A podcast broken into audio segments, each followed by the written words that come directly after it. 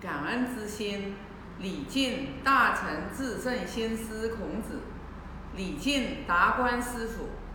为天地立心，为生民立命，为往圣继绝学，为万世开太平。我先把第六章读一下。祭祀履于泰山，子谓男友曰。如佛能救于？对曰：不能。子曰：呜呼！正谓泰山不如林放乎？那这一章呢，就是讲的是祭祀旅于泰山，就是祭祀他想用诸侯的这个，呃，就是履于泰山。这个履的话，是指的是。呃，诸侯国国君呀，然后呢，就是去祭祀泰山。那作为一个祭祀，他属于是一个大夫，他是属于一个家臣，他呢也是可以祭泰山的。但是呢，他只要的话是用他大夫的这个凤位，然后这个体制，他是该怎么样去祭，那就怎么样祭祀，那是不会是啊越礼的。但是。祭祀呢，他是要摆出一个诸侯国国君的这种就是礼。当然了，祭祀他是很狂妄的，他八月五玉田，他都用周天子的这个礼，然后在自己的这个祭祀的这个庙田上面用。所以说，祭祀他想去去泰山祭祀的时候，他是想要越了自己的本位的。所以呢，孔老夫子就对他的这个徒弟阮友说。这个卵友呢，就是卵球啊。我们后面要学到，就是卵球的话，就是呃祭祀很富有，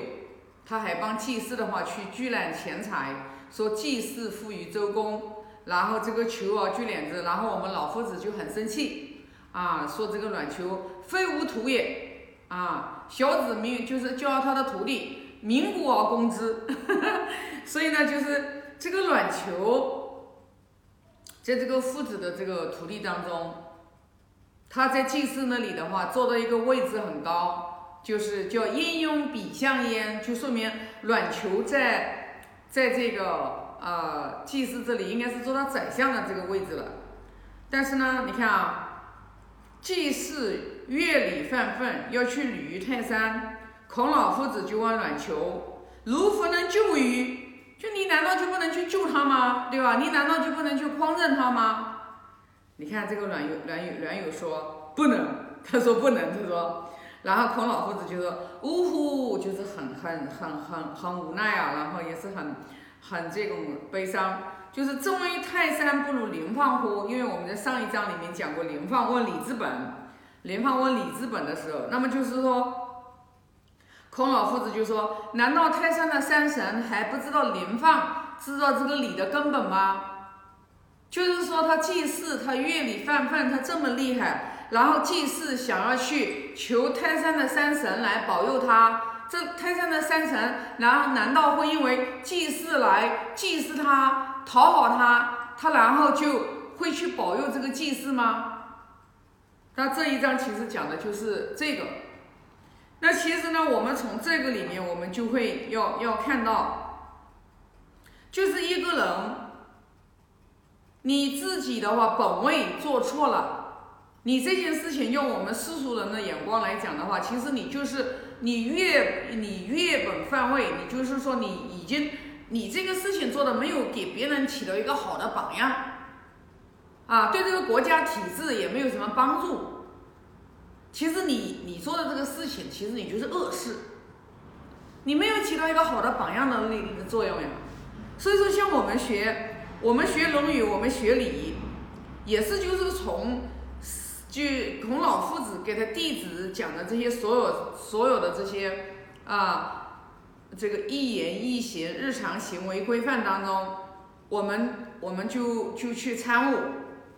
那你看啊。我们从这里面我们可以参悟，就是什么呢？就是孔老夫子他虽然是啊至圣先师啊，他的这个智慧传承到今天，你看他在当时那个环境下，他教他的弟子也不是所有的弟子啊，都能去，都能去真正的去匡正，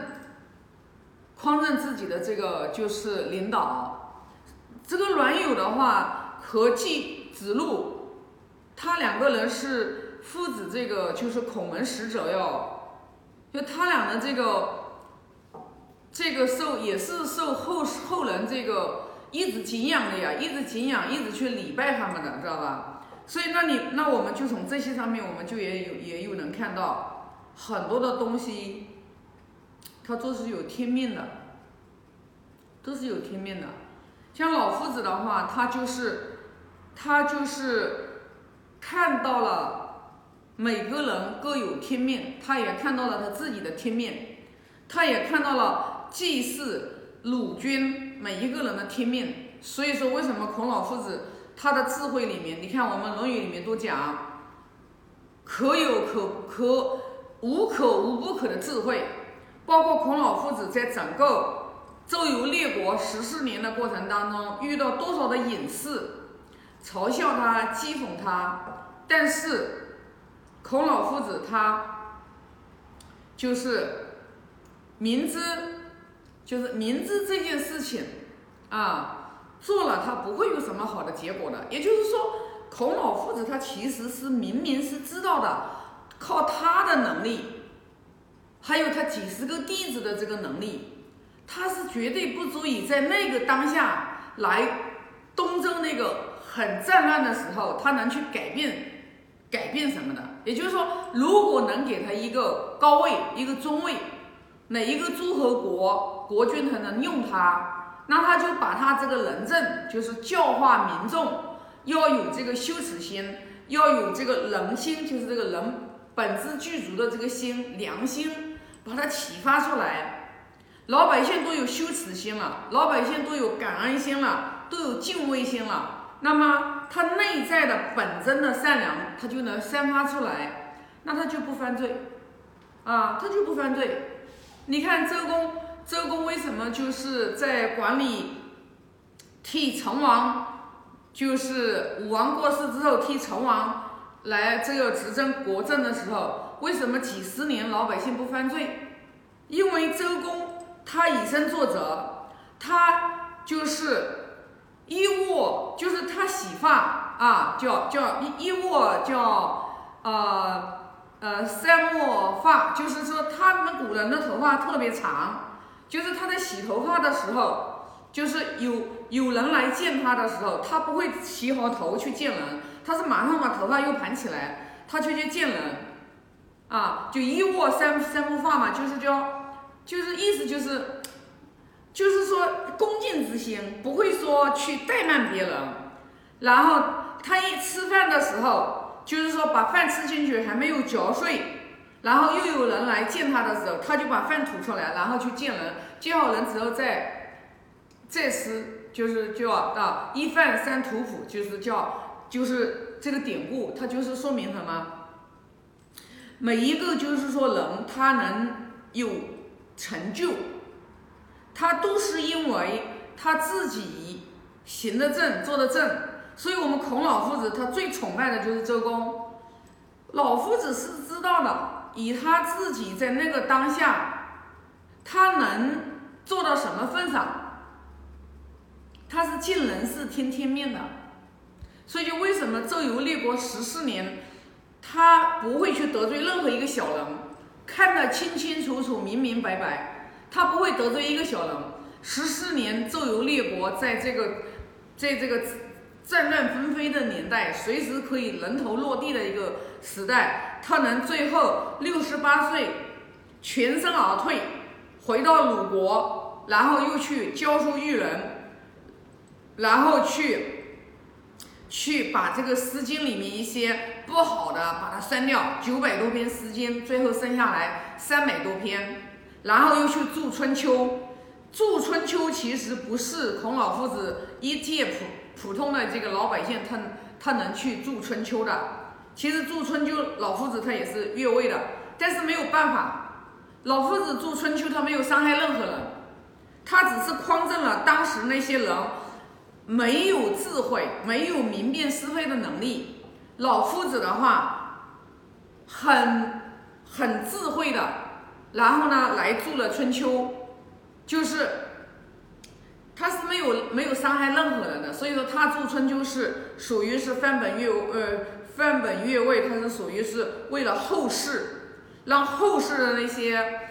奸臣贼子知道吧？看到了春秋之后心惊胆战，为什么呢？他只要看了春秋，春秋里面君子曰君子曰，他就知道他这件事情是做错了，所以说。一代圣人，在那个年代，很多事情是没有办法的，知道吧？所以说，虽然就是说，一一靠一个圣人的力量，他也是很微弱的，但是他把这个，他把这个，呃，《论语》入世就事，明辨是非，什么事情在伦伦的关系当中，可有所为而有所不为。给你讲的清清楚楚、明明白白，所以让我们后人，你看我们为什么在学《论语》第一篇，我们为学而篇第一篇就给就给你讲了，你一个人，你不管在人人关系当中，你怎么样，你一个人你一定要学而时习。之，你一定要学习，因为没有一个人一生下来就是生而知之者，所以如果我们不学习，我们就不知礼。我们不学习，我们不自理，我们就愚昧。我们愚昧，我们愚昧的话，我们就会做错事。我们做错事，我们这个人人的关系，你怎么可能好呢？尤其是像在单位里面，你看现在大家都在都讲啊，职场的规矩，职场的游戏规则，它其实不就是讲你跟人相处，你跟领导相处，领导跟下属相处。对吧？在家庭里面跟父母相处，跟孩子相处，朋友怎么相处，无非就是这个人人的关系，我们如何把它运用的自如，